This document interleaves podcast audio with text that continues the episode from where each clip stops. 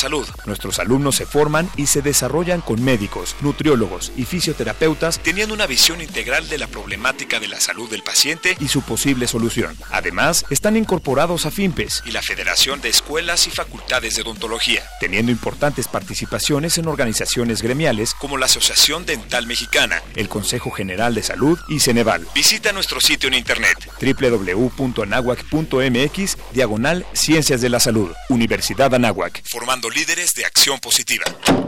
La Escuela de Ciencias del Deporte ofrece a toda la comunidad anáhuac asistencia clínica, participación en torneos internos y la oportunidad de formar parte de sus equipos representativos como atletismo, básquetbol, fútbol americano, fútbol rápido y soccer, montañismo, natación, pádel, taekwondo y muchos otros más. Para mayores informes, dirígete con el maestro Marco Antonio Villalbazo Hernández al teléfono cincuenta y seis veintisiete cero dos diez, extensión ochenta y cuatro cuarenta y ochenta y cuatro setenta y seis, o visita nuestro sitio en internet doble u doble u doble u punto anáhuac punto m x diagonal ciencias del deporte. Universidad Anáhuac, formando líderes de acción positiva. El cincuenta por ciento de los niños en México juegan videojuegos, principalmente por los tablets. De ellos, la mitad lo hace a través de un dispositivo móvil y una tercera parte desde una consola. Fomentemos la sana diversión. Radio Anáhuac, amplía tus sentidos. ¿Sabías que el perezoso no es el animal que más duerme? Suele dormir entre nueve y diez horas, sin embargo, el koala duerme quince horas. Le sigue la cigüeña con diecinueve horas. Posteriormente, el león y el murciélago pueden dormir hasta veinte horas. Pero quien es el mandamás del sueño es el caracol, que llega a dormir una semana entera. Radio Anáhuac, satisfaciendo tu curiosidad. Entérate de cómo el pasado influye en tu vida. La brújula de Cronos. Todos los miércoles de seis a siete p m con Christopher Moreno y Nathan Eni en Radio Anáhuac. seiscientos setenta A M, eleva tus sentidos. Radio Anáhuac. Comenzamos una emisión más. Gracias por estar en este espacio. Hola, ¿qué tal? Bienvenidos a Radio Anáhuac. N. Ya un primer bloque de música. Hola, ¿qué tal? Muy buenos días. ¿Cómo están? En el dieciséis setenta de A M. Radio Anáhuac. dieciséis setenta A M. Transmitiendo las veinticuatro horas del día desde la cabina Don Jaime de Arocaso. X E A N A H. dieciséis setenta A M. Una estación hecha y producida por la comunidad Anáhuac. Radio Anáhuac. Eleva tus sentidos. Eleva tus sentidos. Eleva tus sentidos. Eleva tus sentidos. Hola, soy Alberto Ratia, Carlos Cañas, Ricardo Rangel, Rafael Molina, Marisol Huerta, Daniel Arandía, Oscar Gómez, Los Halcones de la Banca. Y estás escuchando Halcones Financieros. Atrapa el conocimiento bancario aquí, en Radio Anáhuac, dieciséis setenta A M, amplía tus sentidos.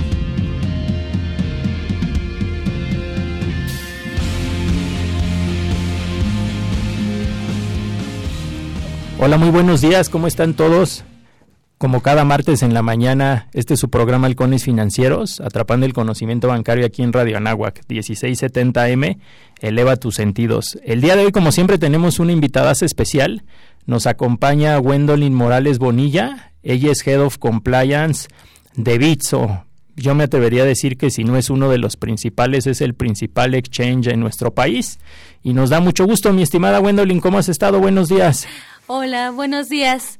Muchas gracias, Alberto, por, por, por esta invitación. Este, gracias a todo tu público por, por escucharnos, por, por recibir este, pues vaya, a su servidora. Me siento no, muy honrada. Al contrario, gracias a ti. Hemos coincidido en algunos otros foros fintech o congresos y teníamos muchas ganas de, de tenerlos aquí con nosotros. Y a, y a lo mejor empezaremos en orden. Yo sé que es un tema que está muy vigente, el tema de las criptomonedas o los criptoactivos, pero igual empezaríamos en orden. ¿Quién es Gwendolyne Morales? Platícanos un poquito de tu historia profesional. Sí, pues mira, brevemente te cuento. Yo este, pues soy eh, abogada de profesión. Soy egresada de la Universidad Tecnológica de México y bueno, he tenido algunas otras, eh, eh, alguna otra formación, eh, diplomado o máster X en, en otras instituciones. Incluyo, por supuesto, a, a esta universidad, la Anáhuac, en donde hice mi curso de prevención eh, en materia de prevención de lavado de dinero para obtener la certificación de, de oficial de cumplimiento, que es ahora lo que me dedico, ¿no? Y, y pues, obvio, muy, muy agradecida con esta universidad. Eh, eso es por cuanto a mi formación. Y por cuanto a mi experiencia laboral, pues bueno, tengo ya más o menos catorce años trabajando en el sector financiero. Fíjate que yo inicié en H S B C hace mm, qué bien. unos años. Y bueno, he recorrido eh, en, en H S B C, eh, además de área de auditoría, pues también legal, en su momento eh, un tema de apoyo a la dirección general. Fue una primera experiencia en sector financiero muy, mm. muy eh, divertida y además... Además fue como los cimientos, ¿no? Para mi, mi actual okay. carrera. Posterior a ello, pues estuve en otras instituciones como Ve por Más, ¿no? Eh, Cibanco y ahorita de últimas fechas Bitso, ¿no? Que la verdad es una empresa que yo admiraba antes de, de ingresar a, a ella. El tema, por supuesto, de activos virtuales, pues que me, me apasiona, que, que me gusta. Y desde luego también un tema, como abogada, es un tema disruptivo, ¿no? Por cuanto uh-huh. a la ley que, que lo regula. Yo la verdad es que eh, antes de entrar a Bitso, pues me preocupé un poco por hacer este, por, por entender estos temas relacionados mucho a la tecnología, eh, a criptomonedas. De hecho, realicé un, un máster en, en España de analítica web y big data. Ah, qué interesante. Eh, eso fue como un año, ¿no? Previo a entrar a, a Bitso.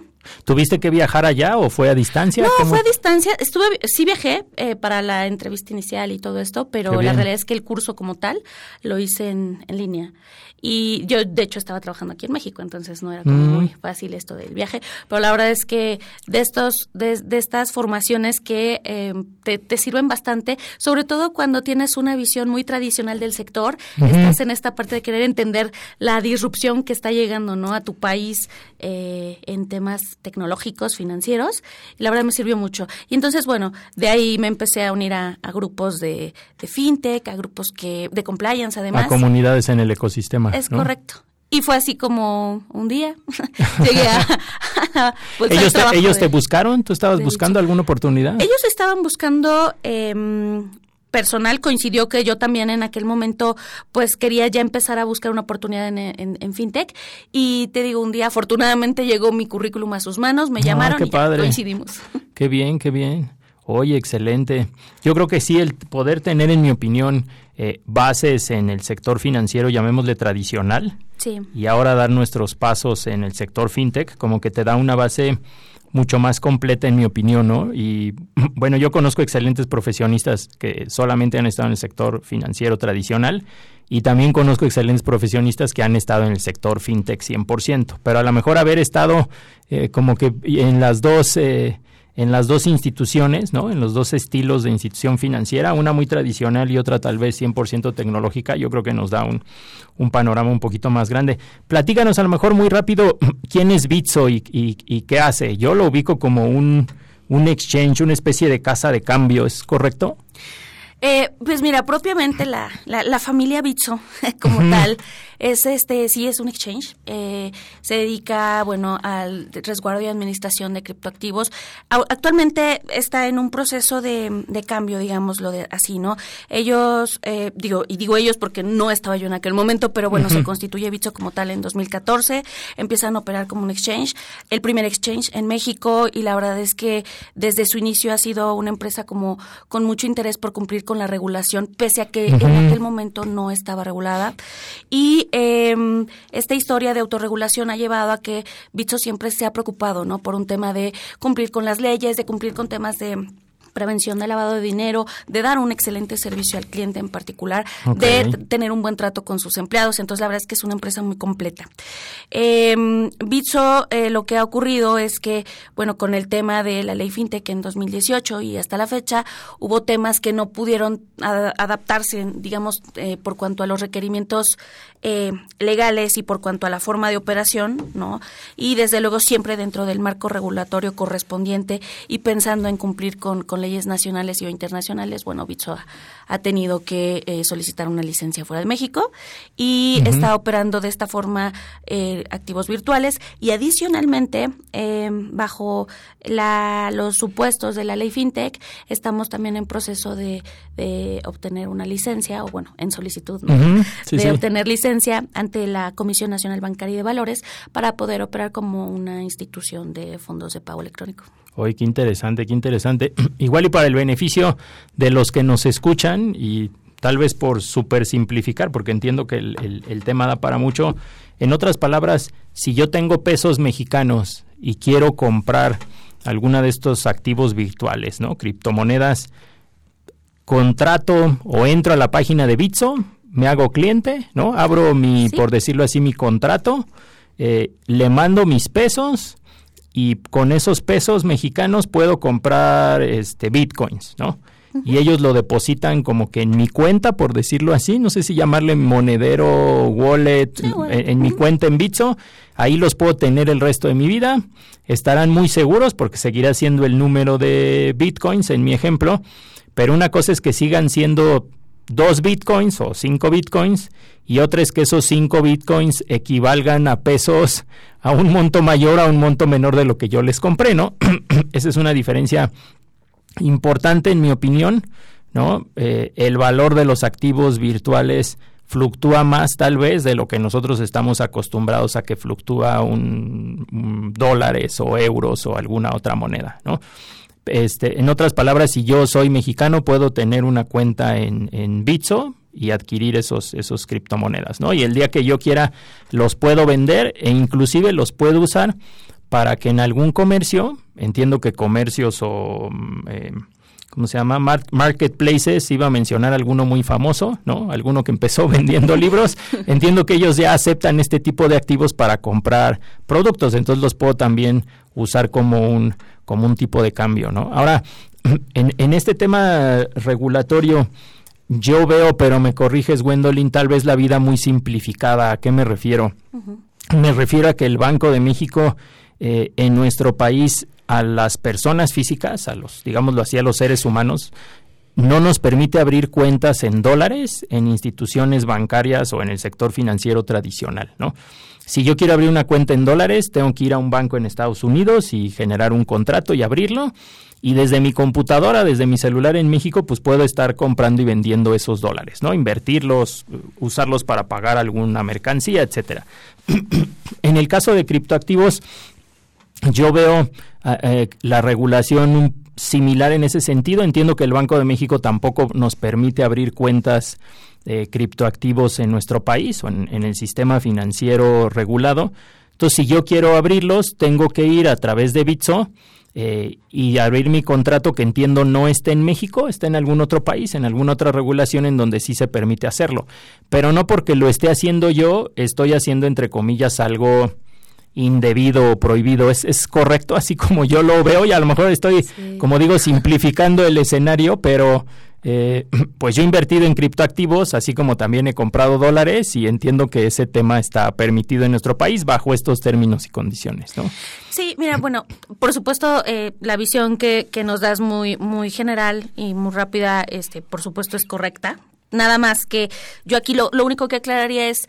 Eh, Sí, efectivamente, el tema de criptoactivos en México todavía no tiene, no está regulado como quisiéramos, por decirlo de alguna forma también. Uh-huh. Y entonces esta licencia la tenemos fuera en, en Gibraltar, y lo que ocurre es, es lo siguiente: tú entras a Bitso, abres tu cuenta, y si vas a manejar la parte de criptomonedas, eh, estás regulado por eh, Gibraltar. Nosotros, okay. bueno, Bitso como tal, hay una empresa en Gibraltar que se, eh, se tiene su licencia para dedicarse uh-huh. a este tema de criptoactivos, y como te decía hace rato, aquí en México, por ejemplo, nosotros estamos bajo el resguardo del octavo transitorio de uh-huh. FinTech, entonces estamos en proceso de, de obtención de una licencia, lo cual quiere decir que en México, bueno, tenemos eh, un tema uh-huh. ahí todavía en proceso, sin embargo, podemos seguir operando. Qué y bien. Al nosotros poder seguir operando, eh, se permite esta interacción, eh, ¿cómo decirlo? Cada quien, eh, la, la, la empresa mexicana realizando sus procesos como corresponde con base en su regulación, y del otro lado la empresa que se encuentra en Gibraltar realizando bajo su licencia su operación propia, de tal suerte que, digo, es un tema muy extenso, pero de uh-huh. tal suerte que de una forma legal, ágil, puedes tener esta eh, tu cuenta en Bitso, y con esta cuenta eh, tener alguna interacción de manera que puedas adquirir tus tus eh, criptomonedas, diríamos, ¿no? Tus activos okay. virtuales. Oye, pues qué interesante. Ahora, el tema de prevención del lavado de dinero eh, es un tema que nos aplica a todas las instituciones financieras, ya seamos, ya sea que tengamos mucho o poco componente tecnológico, ¿no? Y en este tema de prevención del lavado de dinero, yo creo que mucha gente lo escucha y a lo mejor al principio eh, escuchar ese término como que le da un poquito de miedo, pero ¿cómo ve Bitso este tema de prevención del lavado de dinero? A lo mejor yo también lo podría simplificar diciendo, pues es que tienes que conocer a tu cliente, ¿no? Como que es lo primero de, lo, de, de los puntos básicos que nos marca la ley. Uh-huh. Y tienes que eh, mantener una comunicación constante con él en el sentido de que tienes que ver que las operaciones que haga correspondan con el perfil o con los temas que te manifestó, y a lo mejor si no corresponden, pues lo informas a la autoridad, y en mi opinión como que no es algo eh, como para preocuparse de entrada, es como tener un expediente completo de una persona, saber qué hace, cómo lo hace, y si está haciendo operaciones que pudieran resultar como que fuera de su perfil tradicional. Pero tú que eres una experta en este tema como responsable de cumplimiento en, en Bitso, ¿tú cómo lo ves o qué, qué retos has eh, tenido ahí? A lo mejor empezando porque la regulación es un poco diferente, ¿no? Que una institución, digámoslo así, bancaria, una institución financiera tradicional. Sí, como, como te decía hace rato, bueno, la visión de Bitso por el, por el tema de prevención de, de lavado y financiamiento al terrorismo, la realidad es que es muy seria, ¿no? Y siempre lo ha sido, lo mencionaba yo hace sí, rato. Sí, sí, sí, qué bueno. Bitso eh, siempre se ha preocupado por autorregularse, por cumplir con legislación que, aunque no pudiera serle eh, coercitiva, sí cumplirla porque es en beneficio de, de la empresa y del uh-huh. usuario. Entonces, eh, tiene varios años ya que Bitso propiamente de, desde, desde su creación, que empezaron a poner controles de prevención de lavado, y tan es así que con el paso de los años, bueno, se han venido adaptando mucho más a lo que es, por ejemplo, tener un oficial de cumplimiento certificado, eh, tener sus manuales, adecuar sistemas, por supuesto el tema de conocimiento del cliente, que es fundamental, ¿no? Okay. Para, para, para cualquier operación financiera, ¿no? Y o servicio financiero. Entonces, como tal, en el tema de, de, de prevención del lavado de dinero y financiamiento al terrorismo, en el sector México, que es el que eh, propiamente yo represento, uh-huh. te diría que estamos muy, ya estábamos muy apegados a lo que prevé la ley FinTech. Desde uh, que nació en dos mil dieciocho estábamos cercanos, ¿no? A, a, muy cercanos a todo lo que prevé. Y lo que sí es que, bueno, de dos mil dieciocho... a estos momentos hemos tenido pues también una un periodo, ¿no? Un proceso de de, de pulir algunos procesos, por supuesto. Okay. todo todo este tema cambia, es es constantemente cambia, ¿no? Y en ese sentido pues hay que estarse adecuando. Te hablo de una parte muy robusta de de controles, ¿no? De procesos, de sistemas eh, y que además son muy similares a lo que maneja la banca. Okay. Oye, pues qué interesante. Vamos a tener que mandar a una pausa. Eh, regresamos, si quieres, ahorita que regresemos, Gwendolyne, te preguntamos sobre tus redes sociales, sí. Las tuyas, las de Bitso. Nosotros como Halcones Financieros nos pueden escuchar en Spotify, después de que transmitimos en vivo, todos los programas los subimos ahí como Halcones Financieros, en Twitter Halcones Fin, en Facebook Halcones Financieros, y bueno, esto es Radio Anáhuac, eleva tus sentidos, regresamos. El tiempo es oro. Regresaremos con más conocimiento bancario aquí en tu programa Halcones Financieros. Florencia es una ciudad situada al norte de la región central de Italia y la más poblada de esta región, con alrededor de un millón y medio de habitantes. Además, es el centro histórico, económico, artístico y administrativo de la región toscana. Esta ciudad fue la capital italiana entre mil ochocientos sesenta y cinco y mil ochocientos setenta y uno, cuyo esplendor se dio durante el dominio de la dinastía Medici. Florencia fue la principal ciudad en donde se desarrolló el Renacimiento y es considerada una de las cunas mundiales del arte y la arquitectura. Su centro histórico fue declarado Patrimonio de la Humanidad en mil novecientos ochenta y dos, y en él se destacan obras arquitectónicas como el Ponte Vecchio, el Museo Uffizi y la Galería de la Academia. El arte de guiar o enseñar no es solo vocación de los profesores, y esto nos lo ponen en claro Alfonso, Penélope, Nancy, Marimar, Rubén y El Gusanito. En La Manzana, un programa dedicado a la enseñanza, todos los miércoles de diez a once de la mañana, por Radio Anáhuac, mil seiscientos setenta A M. Amplía tus sentidos. Los siguientes contenidos no son responsabilidad de la Universidad Anáhuac ni de esta estación. Mi I N E está hecha de participación. Somos millones de personas quienes todos los días cuidamos la democracia. Está hecha de nuestra responsabilidad. Todas y todos hemos construido un padrón electoral más confiable. Mi I N E está hecha de seguridad. Mis datos están protegidos y solo yo decido con quién los comparto. Si cambiaste de domicilio, avísale al I N E y ayuda a mantener actualizado el padrón electoral. Mi I N E es lo que soy. Yo me identifico con la democracia. Contamos todas, contamos todos. I N E. Sorpréndete, llegó Ganahorro de Afore Móvil. ¿Quisieras ahorrar para tu retiro, pero siempre te falta dinero? Ya puedes gastar y ahorrar al mismo tiempo sin poner un peso más. Descarga y usa la aplicación Afore Móvil. Compra en línea desde tu celular los productos que te gustan al precio que ya conoces. Y por cada consumo recupera una parte de tu gasto como ahorro voluntario en tu cuenta Afore. Así de fácil. Con Ganahorro de Afore Móvil, ahorrar ya no te cuesta. Generación Afore. CONSAR. Gobierno de México. Los halcones financieros están aterrizando aquí en Radio Anáhuac, mil seiscientos setenta A M. Amplía tus sentidos. Hola, ¿cómo están? Este es su programa Halcones Financieros y estamos como cada martes transmitiendo en la cabina de Radio Anáhuac. Estamos de regreso con Gwendolyne Morales Bonilla, nada, na, nada más y nada menos que la Head of Compliance en Bitso.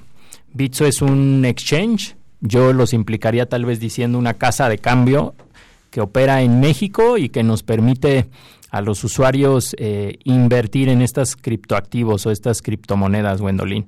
Muchísimas gracias por acompañarnos. Ya por ahí te decía, si nos puedes compartir tus redes sociales, te lo sí. agradeceríamos. Bueno, eh, yo eh, personalmente en LinkedIn me encuentran como Gwen Bonilla eh, y también en Facebook Gwen punto Bonilla. Y eh, a Bitso, por supuesto, bueno, en bitso punto com y el Facebook es bitso punto com diagonal bitsox. Eh, ahí encuentran también nuestro Twitter, nuestro YouTube. Excelente, pues muchísimas, muchísimas gracias por compartirnos tus redes sociales. Si quieres, entremos en, en la parte eh, del día a día, por llamarlo de alguna manera. En México, pues no sé si somos el único país, pero sí sé que somos de los pocos que además de tener una ley fintech, tenemos la obligación de tener un especialista trabajando en empresas eh, financieras, llamémosle así, eh, y experto en temas precisamente de prevención de lavado de dinero, ¿no? Y le llamamos oficial de cumplimiento.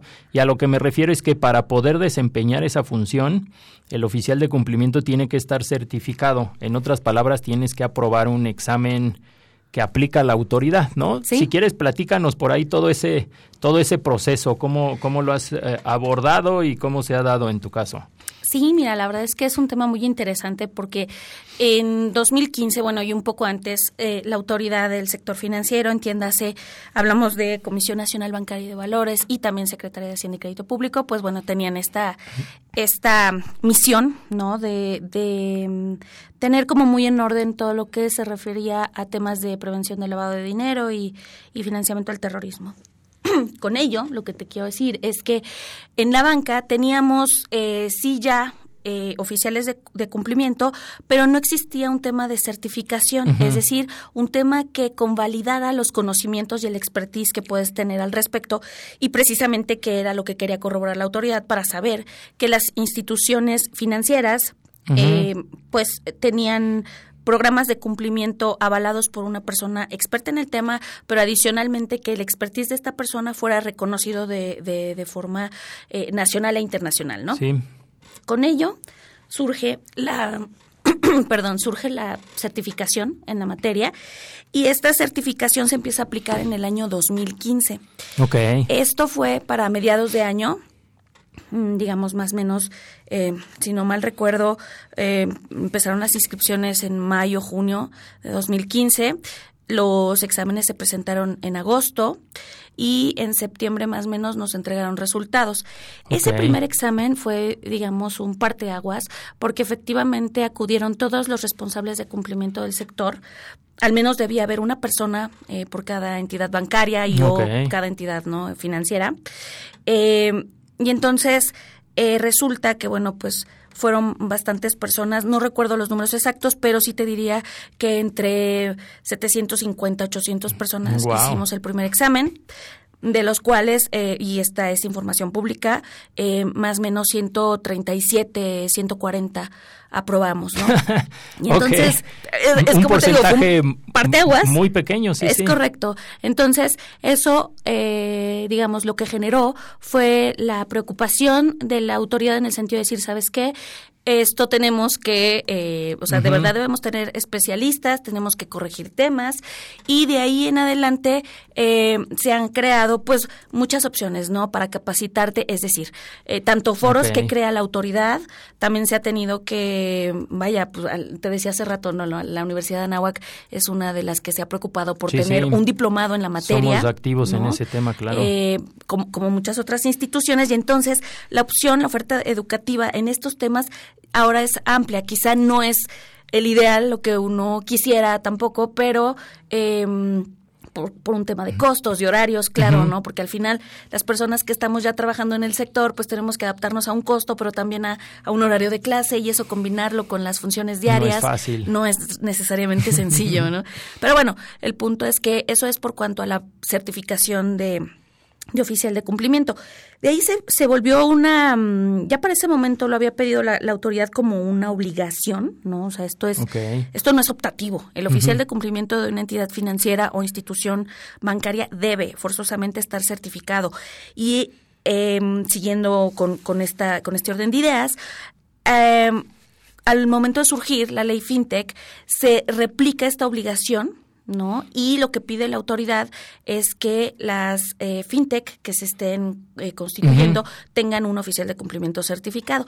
Esta certificación solamente tiene vigencia de cinco años. Okay. Pasados los cinco años tenemos que eh, presentar realizar otra nueva, vez otro examen, otro revalidarlo, examen y ajá, revalidarlo. Wow. De ahí para acá, tampoco tengo el dato exacto, pero digamos, te hablo del dos mil quince hacia la fecha, habrá más o menos unas unas dos mil personas eh, certificadas, creo yo. Okay. Y, eh, digamos, pues esto tal vez no es como el número idóneo para cubrir todas las necesidades del sector, pero eh, pero sí, digamos, se ha, se ha ya dejado en evidencia la preocupación de, de México por tener especialistas, porque sean los titulares de las áreas de cumplimiento o de prevención de, de lavado, como gustamos llamarle, incluso de áreas de riesgos y de áreas de auditoría. Es muy importante mm. aclarar que esta certificación te, te sirve para poder fungir como oficial de cumplimiento, pero también para poder actuar como un auditor certificado. Okay. Entonces, la verdad es que es una certificación, es, es difícil. Uh-huh. Todo el mundo que ha presentado este examen lo, lo sabe, es, es, es compleja esta certificación, pero la verdad es que creo que es un buen inicio para corroborar el expertise de las personas que, que, que, la, que la obtienen. Sí, yo creo que eso da tranquilidad a todos, ¿no? El, el tener un estándar alto, aunque complica el pasar o aprobar un examen así, yo creo que es importante para todos. Ahora, ¿qué es lo que hace un, un oficial de cumplimiento, así como que en el día a día, qué, qué obligaciones o uh-huh. qué trámites o de qué es responsable un, una persona así en una institución financiera? Pues mira, el, el oficial de cumplimiento es, como te decía, principalmente es eh, la, la figura jerárquica en esta materia, uh-huh. la más alta de su organización. Okay. Tan es así que la responsabilidad este, civil y penal que, que, que envuelve ese puesto pues es, es de alto grado, ¿no? La verdad es uh-huh. que, que es un tema relevante. Y eh, lo que realiza un oficial de cumplimiento básicamente es eh, tiene es responsable de la creación o modificación del manual de cumplimiento, okay. de la capacitación del personal de la empresa, de ser contacto directo entre la entidad que representa y la autoridad, uh-huh. precisamente porque es la persona que en su momento se respondería, ¿no? Por cualquier tema o conflicto que hubiera okay. en, en la misma. Esta persona se encarga también de los reportes que aquí en México, por ejemplo, nos obliga a realizar la, la autoridad. Tenemos reportes de, de operaciones inusuales, relevantes e internas preocupantes. Entonces, es el responsable también de dar los lineamientos para la creación de una matriz de riesgos. En México, recordemos que todo el sistema de cumplimiento va enfocado mucho a una evaluación de riesgo. Uh-huh. Y ese riesgo, pues, te lo determina tu producto, tu zona geográfica, la edad de tus clientes, ¿no? Entre muchas otras, en muchos otros elementos. Y de hecho la autoridad um, ha publicado, ¿no?, guías para, para este tema de, de, de, de la metodología. ¿Eso, eso se le llama el enfoque basado en riesgos? Es parte, sí, del enfoque basado en riesgos, okay. eh, de, en riesgos, perdón. Es una metodología, es una matriz de riesgos y es además el proceso que lo, que lo acompaña, sin dejar de lado también el riesgo que como entidad no es nada más medir el riesgo de los clientes o uh-huh. usuarios, es el riesgo que la, un, la entidad per se okay. ya, ya tiene, ¿no? En este caso, por ejemplo, estaríamos hablando de lo que te mencionaba hace rato. Si estás en una zona geográfica de las que coloquialmente llamamos calientes, ¿cuál uh-huh. es tu producto? ¿No? E- ese tipo de situaciones son las que se, se, se evalúan para okay. la metodología como empresa. Qué interesante. Ahora, todo este tema de cumplimiento normativo entiendo que lleva un componente de automatización, ¿no? También existe la obligación de que una empresa tenga un sistema, o no sé llamarle así, contrate un proveedor externo para tener un sistema, uh-huh. eh, y eso también ayuda porque es de manera eh, automatizada, ¿no? Se complementan sí. las... O bueno, tú, tú cómo lo ves, te, adelante, adelante. Mira, la verdad es que es un tema eh, complejo en el sentido de que uh-huh. sí, la autoridad te lo pide automatizado. También es un tema complejo porque efectivamente puede ser un desarrollo interno o puede ser contratado con un proveedor, ¿no? Uh-huh. Ahí, ahí no, no hay ninguna restricción. Pero sí es difícil porque hay, dependiendo del proceso que tengas, no todas, no todos los puntos de tu proceso van a estar automatizados o no necesariamente. Okay. Y no es que ahí haya un incumplimiento como tal a la ley, es decir, que tengas un una, un un incumplimiento directo, es uh-huh. más bien como que tienes un elemento adicional a cuidar. Okay. Y si tienes, entre más puntos manuales o semiautomatizados tenga tu proceso, pues debes tener también un eh, quality assurance, eh, debes tener también como medidas un control de, mitig- de calidad, para ¿no? mitigar, ajá. es correcto, tienes que, que, que tener procesos que mitiguen esos pasos manuales uh-huh. y con este control de calidad, exactamente, eh, poder definir, mira, esta parte por alguna razón no la puedo tener automatizada o ahorita no está automatizada o estoy en proceso y hay un plan de acción, uh-huh. pero esta, este es el plan con el que lo estoy mitigando. Ok. ¿No? Ahora, en este sentido, por ahí yo he escuchado muchos temas y aprovechando que tú estás aquí, eh, en el tema de criptoactivos, por ahí algunos dicen, no, es que el beneficiario final no se puede identificar. Uh-huh. Y otros dicen, no, sí, sí hay manera de identificarlo. Tal vez la contraparte no conoce... Eh, con quién está haciendo la compra o venta de la divisa, pero el exchange o la, la entidad que lo hizo cliente sí lo puede identificar. En realidad sí se da ese tema como de que solo eres eh, un usuario dentro de una cadena de bloques y eh, como que pasas desapercibido. En el, en el caso de Bitso, ¿cómo lo están mm. haciendo ahí? No, bueno, en el caso de, de Bitso, este, estos temas de anonimato no, no entran. Uh-huh. ¿A qué me refiero con que no entran? Sí tenemos una subdivisión de cuentas propiamente y que, y que son las que, a las que te faculta la ley. Sin embargo, eh, creo que el K Y C, del conocimiento del cliente de, de Bitso en particular, porque, porque es el que veo. Sí, sí. Este, la verdad es que es muy completo y adicionalmente, eh, aun cuando tenemos cuentas que tienen ciertos requisitos y que pudiera prestarse a que si no estás pidiendo cierto documento, a lo mejor no estás corroborando, tenemos controles adicionales que nos permiten, ¿no? Entiéndase una verificación ya sea de C U R P, de D R F C, este... Por supuesto, un monitoreo cada vez que hay una operación eh, inusual o, bueno, que no se va adaptando como al perfil declarado por un cliente. Entonces, la verdad es que esa parte, desde el desde Bitso está está cubierta, está está bien medido uh-huh. el riesgo. Sí, sí. Sin embargo, eh, es correcto que por ahí, yo yo he escuchado también esos mismos comentarios, uh-huh. es correcto que hay criptomonedas que pues están hechas cien por ciento para, para resguardar la privacidad, digámoslo así, ¿no?, de, de la persona que actúa. Puede ser, digo, hay un caso eh, por ahí que fue, que es muy sonado, ¿no? La, la naturaleza del criptoactivo monero, uh-huh. pero no es un tema, digamos, sí, sí, sí hay como más privacidad, pero yo no creo que sea un tema de, de estigmatizar o un criptoactivo o, un, o, o a una empresa, ¿no? O a personas. Es tan sencillo como esto. ¿Eres una entidad que se dedica a proporcionar servicios financieros? Sí. ¿Tienes uh-huh. las herramientas para poder darle seguimiento a tu producto, que en el caso en particular pudiera ser administración de activos virtuales? Uh-huh. Sí lo tengo. Estos sistemas que se dedican a, a darte como esta eh, trazabilidad, precisamente uh-huh. son eso, sistemas de trazabilidad, te indican, eh, por supuesto, eh, con la respectiva, guardando la proporción, ¿no? De, de que pues, al final estás hablando de, de bloques y de cadenas, pero sí te puede manejar bien lo que es eh, orientarte cuál fue el, el origen y cuál es el destino. Desde luego, eso va muy de la mano con el conocimiento del cliente y cómo la, la entidad está identificando a su uh-huh. cliente o usuario. Al momento, de tal suerte que si tú eh, tienes un tema, al momento en que lo identificas, puedes saber esta cadena, este bloque, este wallet, a quién pertenece porque tienes todo un, un expediente, ¿no? Qué bien, qué interesante. En otras palabras, en el caso de Bitso, a- aplican una identificación del cliente Eh, integral, por decirlo así, que cumple con los requisitos ¿Sí? o los estándares que pedimos en nuestro país. Entonces, por ese tema podemos sentirnos tranquilos de que las personas o los clientes de Bitso están perfectamente identificados, ¿no?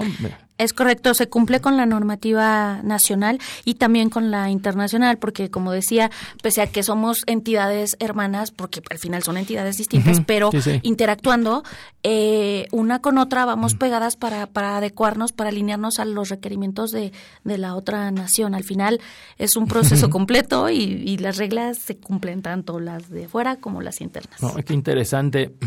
Por ahí, perdón, no me quiero saltar de tema. Sí, sí. Las plataformas de crowdfunding tienen algunas limitantes, perdón, inicialmente en la ley FinTech para operar, limitantes como que solamente pueden recibir transferencias de instituciones bancarias en México, no pueden recibir efectivo, etcétera.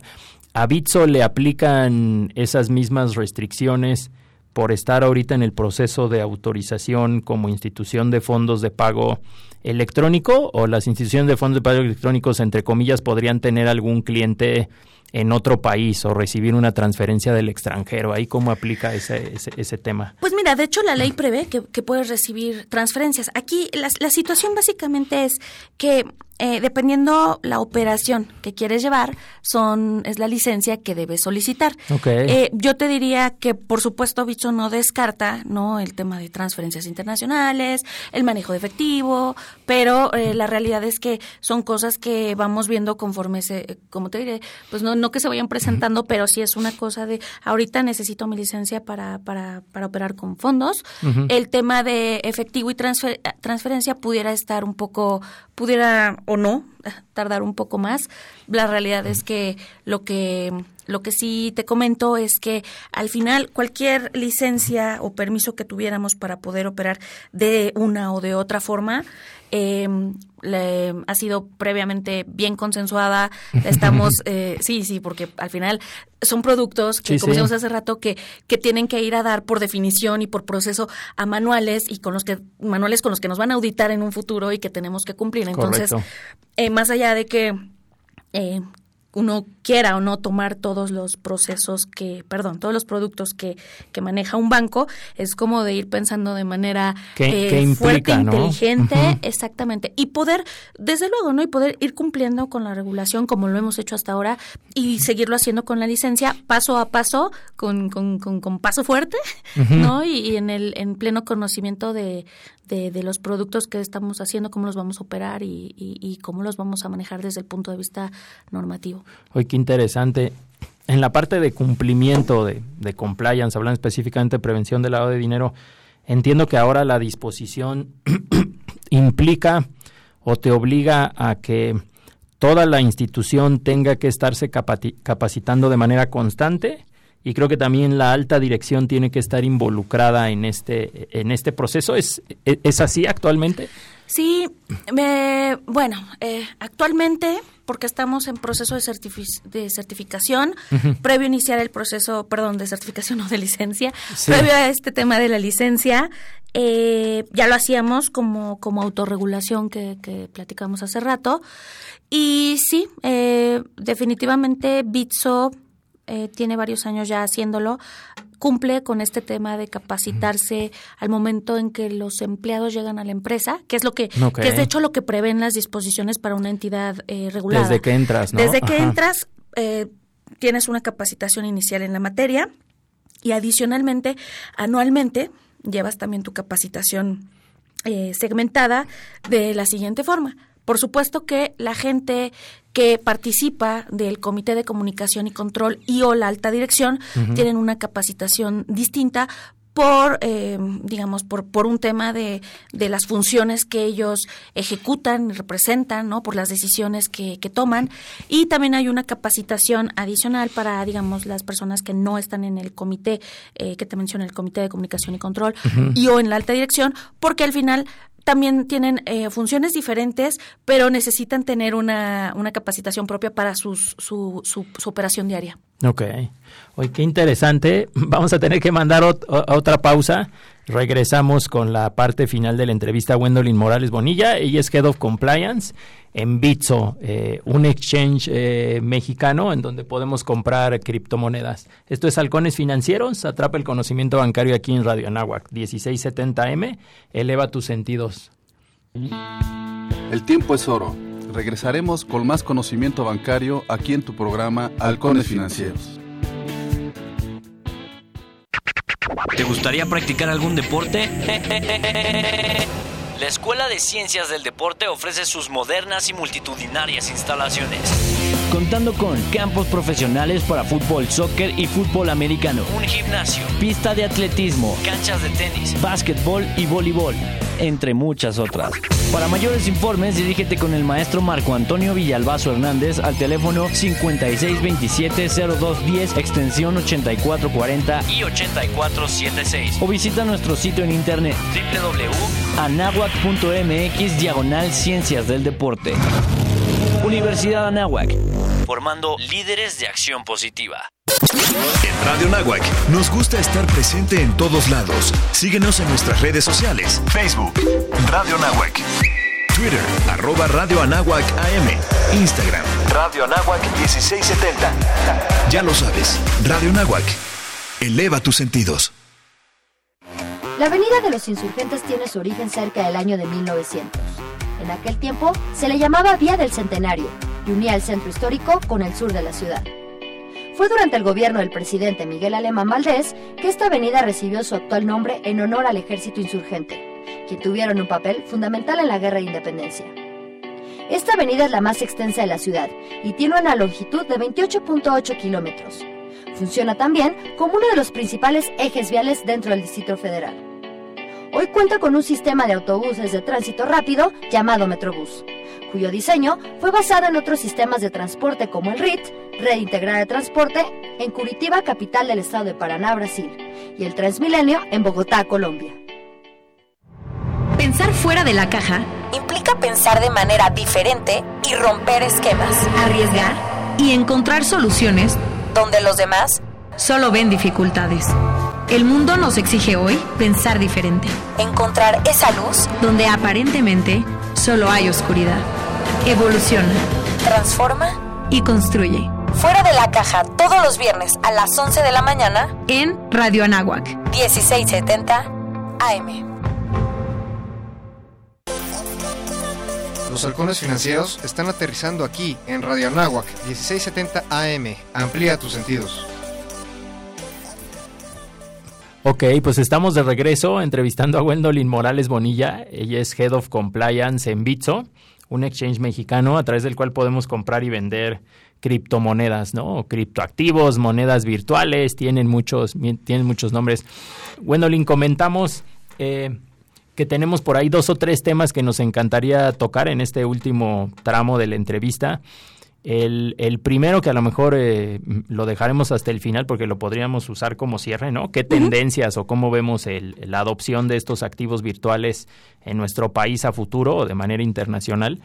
Pero también hablábamos eh, de si las empresas que forman parte de este segmento fintech, ¿no?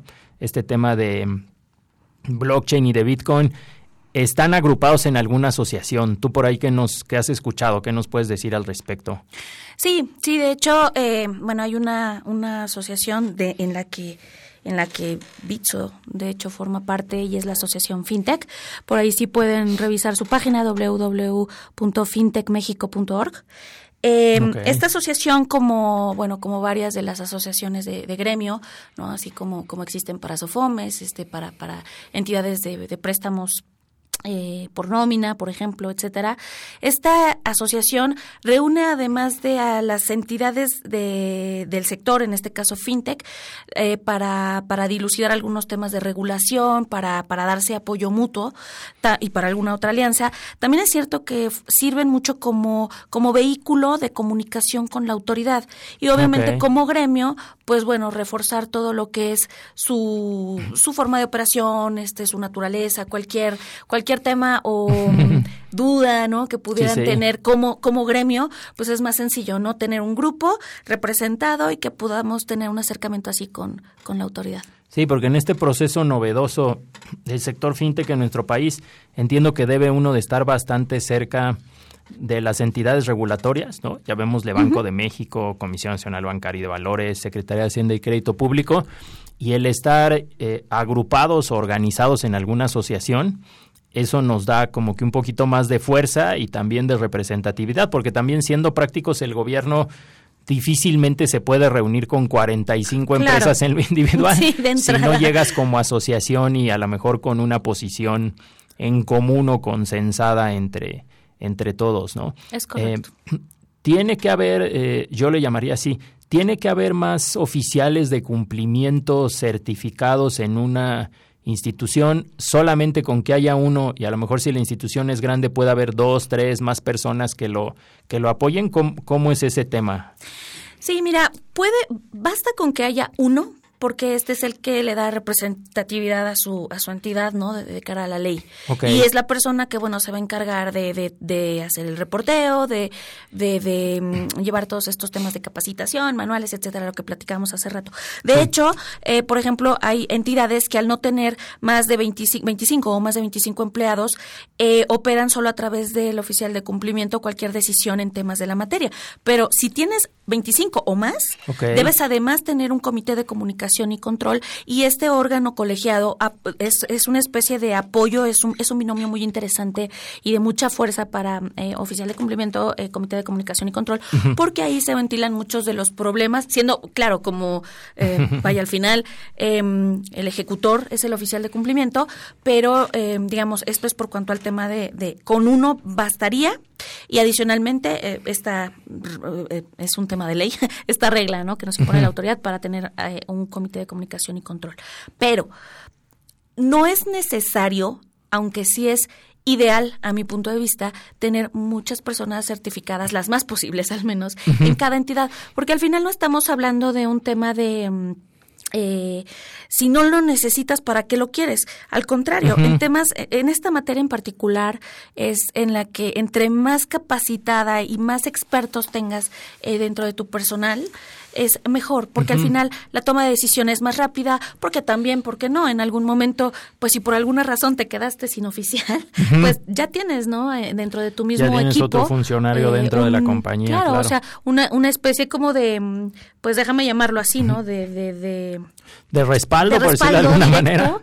Claro, no tienes que salir a buscar y volver a, aprend- eh, a, enseñar, eh, a enseñar a esta persona, ¿no?, cuál es tu negocio y una curva de aprendizaje larga, ¿no? O sea, como una especie de sucesión natural. Sí, sí, sí, porque entiendo que los exámenes... Eh, Eh, la Comisión Nacional Bancaria los programa una vez, dos veces al año, entiendo. Dos veces al año okay. y eh, como te decía, los haces y más o menos al mes, dos meses te dan resultados, entonces, al mes, perdón. Entonces, eh, pues la realidad es que también si ya vas como contratiempo, no sé, porque uh-huh. se te va a ir de maternidad tu oficial o porque ya te avisó que, que, que va a dejar la institución X uh-huh. y no empatas, no tienes nadie certificado y no empataste el momento con la certificación, uh-huh. ahí hay un espacio que puede ser este difícil. De sí. hecho, la ley ya te, te da la oportunidad, y de hecho es lo ideal y lo recomendable, de que tengas un oficial sustituto okay. y que puede operar hasta noventa días en sustitución del primero, por ejemplo, para este tipo de casos en los que por alguna razón no pueda operar, ¿no?, en continuidad. Okay. Pero bueno, como tú dices, en la práctica es como estar al pendiente de la ciberseguridad, ¿no?, de la seguridad de la información. Pues no puedes dejar de tener un día... Eh, una empresa, entre comillas, sin policía, ¿no?, sin seguridad, sin este tipo de funciones, sí, ¿no? Sí, eh, sí, de, como tú vigilante. Bien dices, y como lo hace muy bien Bitso, independientemente de que estés obligado o no por ley, yo creo que un principio de buen gobierno, de buena práctica, es que tienes que estar todo el tiempo muy al pendiente y cumpliendo toda la regulación yo diría prudencial que necesitas, entre comillas, no solamente la mínima indispensable, sino sí. más bien la que te sirva para, para hacer muy bien tus, tus funciones, ¿no? Sí. Eh, y en el tema de, de tendencias o de lo que, de lo que se viene, eh, ¿ustedes cómo ven el tema de, de criptoactivos en, en, en general? No hemos entrado al tema de la tecnología de blockchain, porque entiendo que no es, no es la materia principal de la entrevista del día de hoy. Pero ustedes como moneda, yo he escuchado muchas cosas. A lo mejor platícanos un poquito más sencillo desde ese punto de vista como monetario, ¿no? Como de activo. Uh-huh. Eh, ¿qué es un criptoactivo, una criptomoneda? Y por ahí, ¿cómo ves que pudiera avanzar su, su adopción, ¿no? O su utilización en general. Sí, mira, para efectos eh, prácticos, rápidos y simples, uh-huh. las criptomonedas eh, son un conglomerado de, de, de, de, de números, de dígitos, que se van uniendo entre sí, que conforman, que van uniendo blo- van conformando bloques, de ahí estos términos de blockchain, etcétera, y eh, que son rastreables y que al momento en que se van, eh, digamos, entrelazando, eh, una al, al momento de conformarse, la cadena siguiente debe venir concatenada a esta primera, precisamente por un tema de, y ahí entran conceptos tipo criptografía, etcétera, de tal forma que la información que contiene esta primer cadena tiene que ir a dar a, o tiene que ligarse de, de, de, de manera perfecta a la siguiente. Y es por ello que en este tema de que, híjole, pues va a haber un descontrol o, o más allá, pues no, la realidad es que, tú lo sabes, temas matemáticos son fríos, uh-huh. ¿no? Y esta constitución de bloques, digamos, tiene, eh, a través de criptografía, etcétera, tiene una manera de irse ligando eh, bastante, bastante efectiva. Eh, como tal, este... Este, esta, esta tecnología, esta, uh-huh. esta manera en que se van conformando, es lo que um, da origen eh, a las, a las criptomonedas. Uh-huh. Y un, eh, una vez que tienes ya una criptomoneda, bueno, pues entonces ahí empieza como lo que es el... el trueque, por okay, llamarlo de alguna manera, ¿no? Sí, sí. No tiene que ser por moneda completa, eh, de ahí pues también viene un tema, ¿no? De que puedes ir segmentando, vender, el ejemplo que ponemos hace rato, ¿no? Bitcoins completos o partes de, de Bitcoin. Fracciones, ¿no? Uh-huh, de una fracciones. Moneda. Ajá. Y entonces, bueno, son trazables. Yo creo, la realidad es que son, son un activo que... que sí, que llegó para, para quedarse, son un activo que pienso que poco a poco se va a ir utilizando más por la, por la sociedad. Ya hay un número importante de, de clientes y usuarios que, que lo respaldan, que lo ocupan. En México se valdría preguntar como cuántos clientes habrá comprando criptomonedas, o a lo mejor específicamente el caso de Bitso. Uh-huh. Mira, en, a nivel nacional, la verdad, no tengo el número, pero, por ejemplo, en Bitso tenemos más o menos un portafolio de setecientos mil clientes. Wow. Entonces, no es tampoco unanimidad, ¿no? Yo siento que ha tenido buena, buena aceptación. Creo eh, que debe seguirla teniendo, que la va a seguir teniendo, y tan es así que, bueno, el mundo se ha preocupado por, eh, más bien, ¿no?, por pensar en estos temas de crear sus propias leyes para adaptar, para, para poder regular, uh-huh. ¿no?, esta actividad con criptoactivos, que pienso eh, mucho más, ¿no?, que el tema de quererlos, quererlos desaparecer, quererlos sí, sí, sí. negar, ¿no? Sí, de acuerdo. Bueno, pues esa cifra es mayor que los contratos que se tienen de intermediación. O sea, hay más contratos que compran criptoactivos que contratos en Bitso, que contratos que compran acciones en la en bolsa, ¿no? En uh-huh. nuestro país. Ese es un dato bien, bien interesante. Ahora, eh, hablando de temas eh, de expansión, eh, Bitso maneja, por llamarlo así, clientes de otros países, está enfocado en nuestro país. ¿Cómo tú podrías ver ese tema de crecimiento a futuro? Mira, la base de México siempre son los clientes eh, vaya, nacionales. Okay. Sin embargo, eh, pues sí, no, o sea, obviamente no estamos negados y de hecho eh, es un tema este, pues, que está en la mesa y que está platicándose y, y en, de alguna forma operándose. Sí, por supuesto, queremos tener una, una expansión importante. Ya ahorita, bien que mal, pues logramos una licencia a nivel internacional uh-huh. que no es este tampoco una cosa sencilla. No, que da Entonces, orgullo, exacto. Por cuanto a capacidad eh, operativa y por cuanto a cumplimiento, creo que puede hacerse. Estamos en, en, en eso, en ese proceso. Este, entonces, la verdad es que creo que hay, hay Bitso para rato okay. y Bitso a nivel internacional también, ¿no? Qué bien, qué bien. Oye, en tema de participación, eh, porque ha sido bastante activa, si quieres platícanos este dos mil diecinueve así de manera rápida. Híjole, a lo mejor es lista larga, ¿va? Ya, ya te comprometí. ¿En qué foros, en qué congresos? No sé si son congresos fintech en general, uh-huh. son congresos que tienen que ver con estas áreas de compliance en específico, un poquito de todo, pero ¿en dónde has estado más activa eh, dando conferencias o ponencias en, en, en estos últimos meses, en este año? Pues mira, este, este año en particular, así como que fuerte, fuerte, en el Colegio de Contadores Públicos de México. Okay. Y también he estado en, la, eh, en una nueva asociación que van a escuchar mucho hablar de ella, Asociación Mexicana para Actividades Vulnerables. Eh, básicamente, o sea, la realidad es que he ido a algunos otros foros, he tenido algunas eh, pues, entrevistas y o participaciones, ¿no?, de, de opinión. Eh, en, en agrupaciones, por ejemplo, también eh, privadas, pero de, de sector, ¿no? Como Birnovation, ¿no? Este, okay. Pero, pero, pero la realidad es que sí, lo más fuerte ha sido en el Colegio de Contadores. Y la verdad es que es un gusto porque, además de que he tenido contacto con, perdón, con algunos otros colegas en la materia y que además me he encontrado en algunos de, en algunas de las empresas donde he colaborado, eh, la verdad es que es un programa muy serio y muy, uh-huh. eh, pues vaya, muy, muy, muy eh, vasto en cuanto a temas de, tenemos que realizar algunos artículos, también por ahí uh-huh. realicé un artículo en, en colaboración con un compañero mío, Emilio Emilio Coelho, eh, de, de Bitso también, eh, de donde eh, uh-huh. el título es ¿Dónde está el dinero? para para I C A M S. Y este, no, la realidad es que este año estuve muy muy activa y me encanta porque además déjame te cuento que yo tengo muchísimos años, o hice muchos años operando como tal, uh-huh. entonces esta parte de estrategia, de, de, de redituar socialmente, ¿no? De, de, de comunicarme, pues es la parte que, que me qué falta. Padre. Qué interesante, qué interesante. Hoy me atrevería a preguntar, pero podríamos dejar ese tema para después, uh-huh. cuando tú gustes o se pueda mencionar, acerca de esta Asociación Mexicana para Actividades Vulnerables, porque creo que era el último punto importante, todos son importantes, pero creo que a nuestro auditorio le gustaría conocer desde tu punto de vista, ¿cómo ves ese tema? Entiendo que la Secretaría de Hacienda y Crédito Público sal, sacó cierto reglamento en cuanto a actividades vulnerables.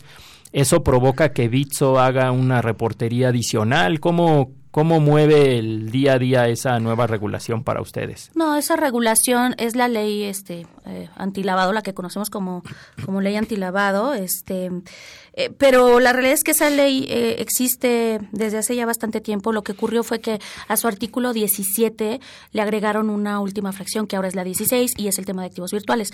¿Qué es lo que okay. pasa? Si no estás cubierto por el octavo transitorio y no te quieres dedicar, bueno, más bien, no quieres solicitar licencia como entidad regulada por C N B B, entonces quedas fuera de, del sector, digamos, financiero. O sea, eh, ya, como lo ya no te aplicaría la normativa del de sector C N B B, financiero regulado. Exactamente, okay. sino que tendrías que avenirte a la legislación prevista por Secretaría de Hacienda y Crédito Público, que es solamente este, este tema, como mm. actividad vulnerable. Y entonces debes cumplir con otro tipo. Hay algunas cosas similares, pero okay. debes cumplir con otro tipo de regulación y debes cumplir con reportes, con algunos límites mm. por operación. Entonces, como como como el blindaje, como la okay. venta de inmuebles, etcétera, ¿no? Entonces, eh, es más bien este tema, ¿no? No no quedas dentro de la regulación de C N B B, sino solamente bajo la, la capa de Secretaría de Hacienda y Crédito Público. Ah, ok. O sea, como para todo lo que no sea sector financiero regulado, que tiene un marco en temas de prevención del lavado de dinero muy, sí, por eso vive, muy fuerte ¿no? y muy completo, si no entras ahí o no vas a entrar ahí, uh-huh. entonces tienes que cumplir eh, una regulación para los que, entre comillas, no entran en ese primer, en ese primer cajón. Yo como cliente, uh-huh. como inversionista, ¿tengo que hacer algo adicional o dejar de hacer algo adicional en este tema de actividades vulnerables? Entiendo que no, ¿eh? Me hago cliente y opero de manera normal y obviamente pues es el dinero que yo he ganado con el esfuerzo y es el sudor correcto. De mi frente siempre. Y de actividades normales. Si tú no eres, eh, digamos, quien está llevando como tal esa actividad vulnerable, okay. eh, no pasa nada, claro, siempre contribuyendo, cumpliendo con tu legislación, con todas ¿no? tus impuestos, tus, tus obligaciones. La gente, perdón, las empresas o personas morales que sí se dedican de, de lleno a este tema de activos virtuales son las que tendrían que registrarse como tal ante ante Hacienda y adicionalmente tienen una obligación de, de avisos. Ok. Si yo soy un comercio y quiero aceptar activos virtuales, ¿tendría que entrar bajo esta legislación de actividades vulnerables? Entiendo que sí, ¿verdad? Si esta operación, si, lo, si tu objeto social lo prevé como una operación, eh, es, es o sea, además fuerte, de recibir, pero sí, pero es diferente, sí es. Por ejemplo, que eh, a lo mejor tú eres un comercio X, sí, común y corriente, café, y además de recibir tarjeta de crédito o dólares o pesos, quiero recibir bitcoins. En, ¿Eso en me obliga a estar mucho más regulado? A lo mejor a, a mandar ese reporte de actividades vulnerables. Yo no, supondría. digo, al final, mientras te mantengas como cliente okay. de una entidad, eh, o sea, digamos, como como como cliente, por supuesto, déjame darte un ejemplo. Tú serías cliente de Bitso, a lo mejor, uh-huh. o bueno, de la entidad en Gibraltar, porque es la entidad de Gibraltar la que administra sí, los, cri- los, los criptoactivos. Eh, al final, tú serías un cliente para esta entidad. Si tú te dedicaras, ¿no?, al wallet, al exchange, etcétera, entonces ya ahí cambiaría la visión. Okay. Pero de ahí en fuera... Entre comillas, yo puedo ser un comercio y en mi cuenta en Gibraltar o en mi, mi en la legislación que aplique, uh-huh. estar recibiendo pagos con esas monedas depositados en mi cuenta, por llamarle de alguna manera. Así como una cuenta en pesos que recibo la cobranza de los productos que vendo, ¿no? Y a lo mejor vendo libros o vendo pizzas uh-huh. y no hay no hay inconveniente. Oye, Gwendolyne, la verdad es que interesantísima la plática. Eh, se nos acaba el tiempo como siempre, eh, tenemos por ahí un minuto. ¿Quieres compartirnos otra vez tus redes sociales? No sé si creas que hay por ahí algún último tema que haya quedado pendiente, alguna última idea para cerrar. Adelante.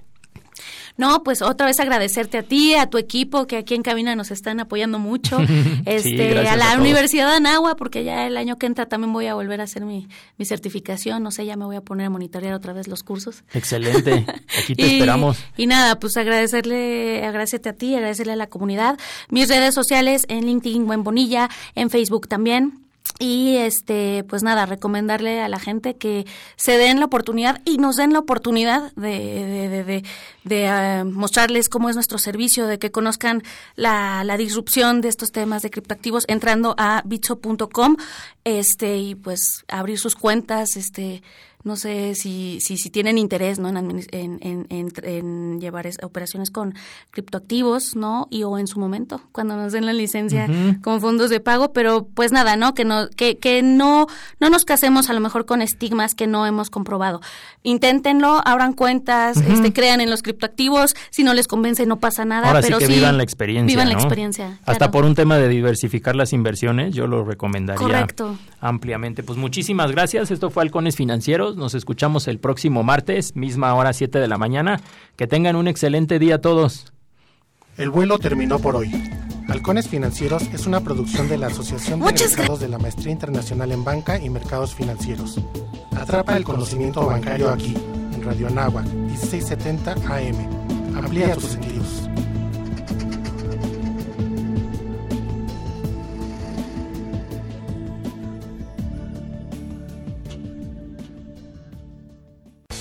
Soy el verdadero mexicano. Ya no soy solo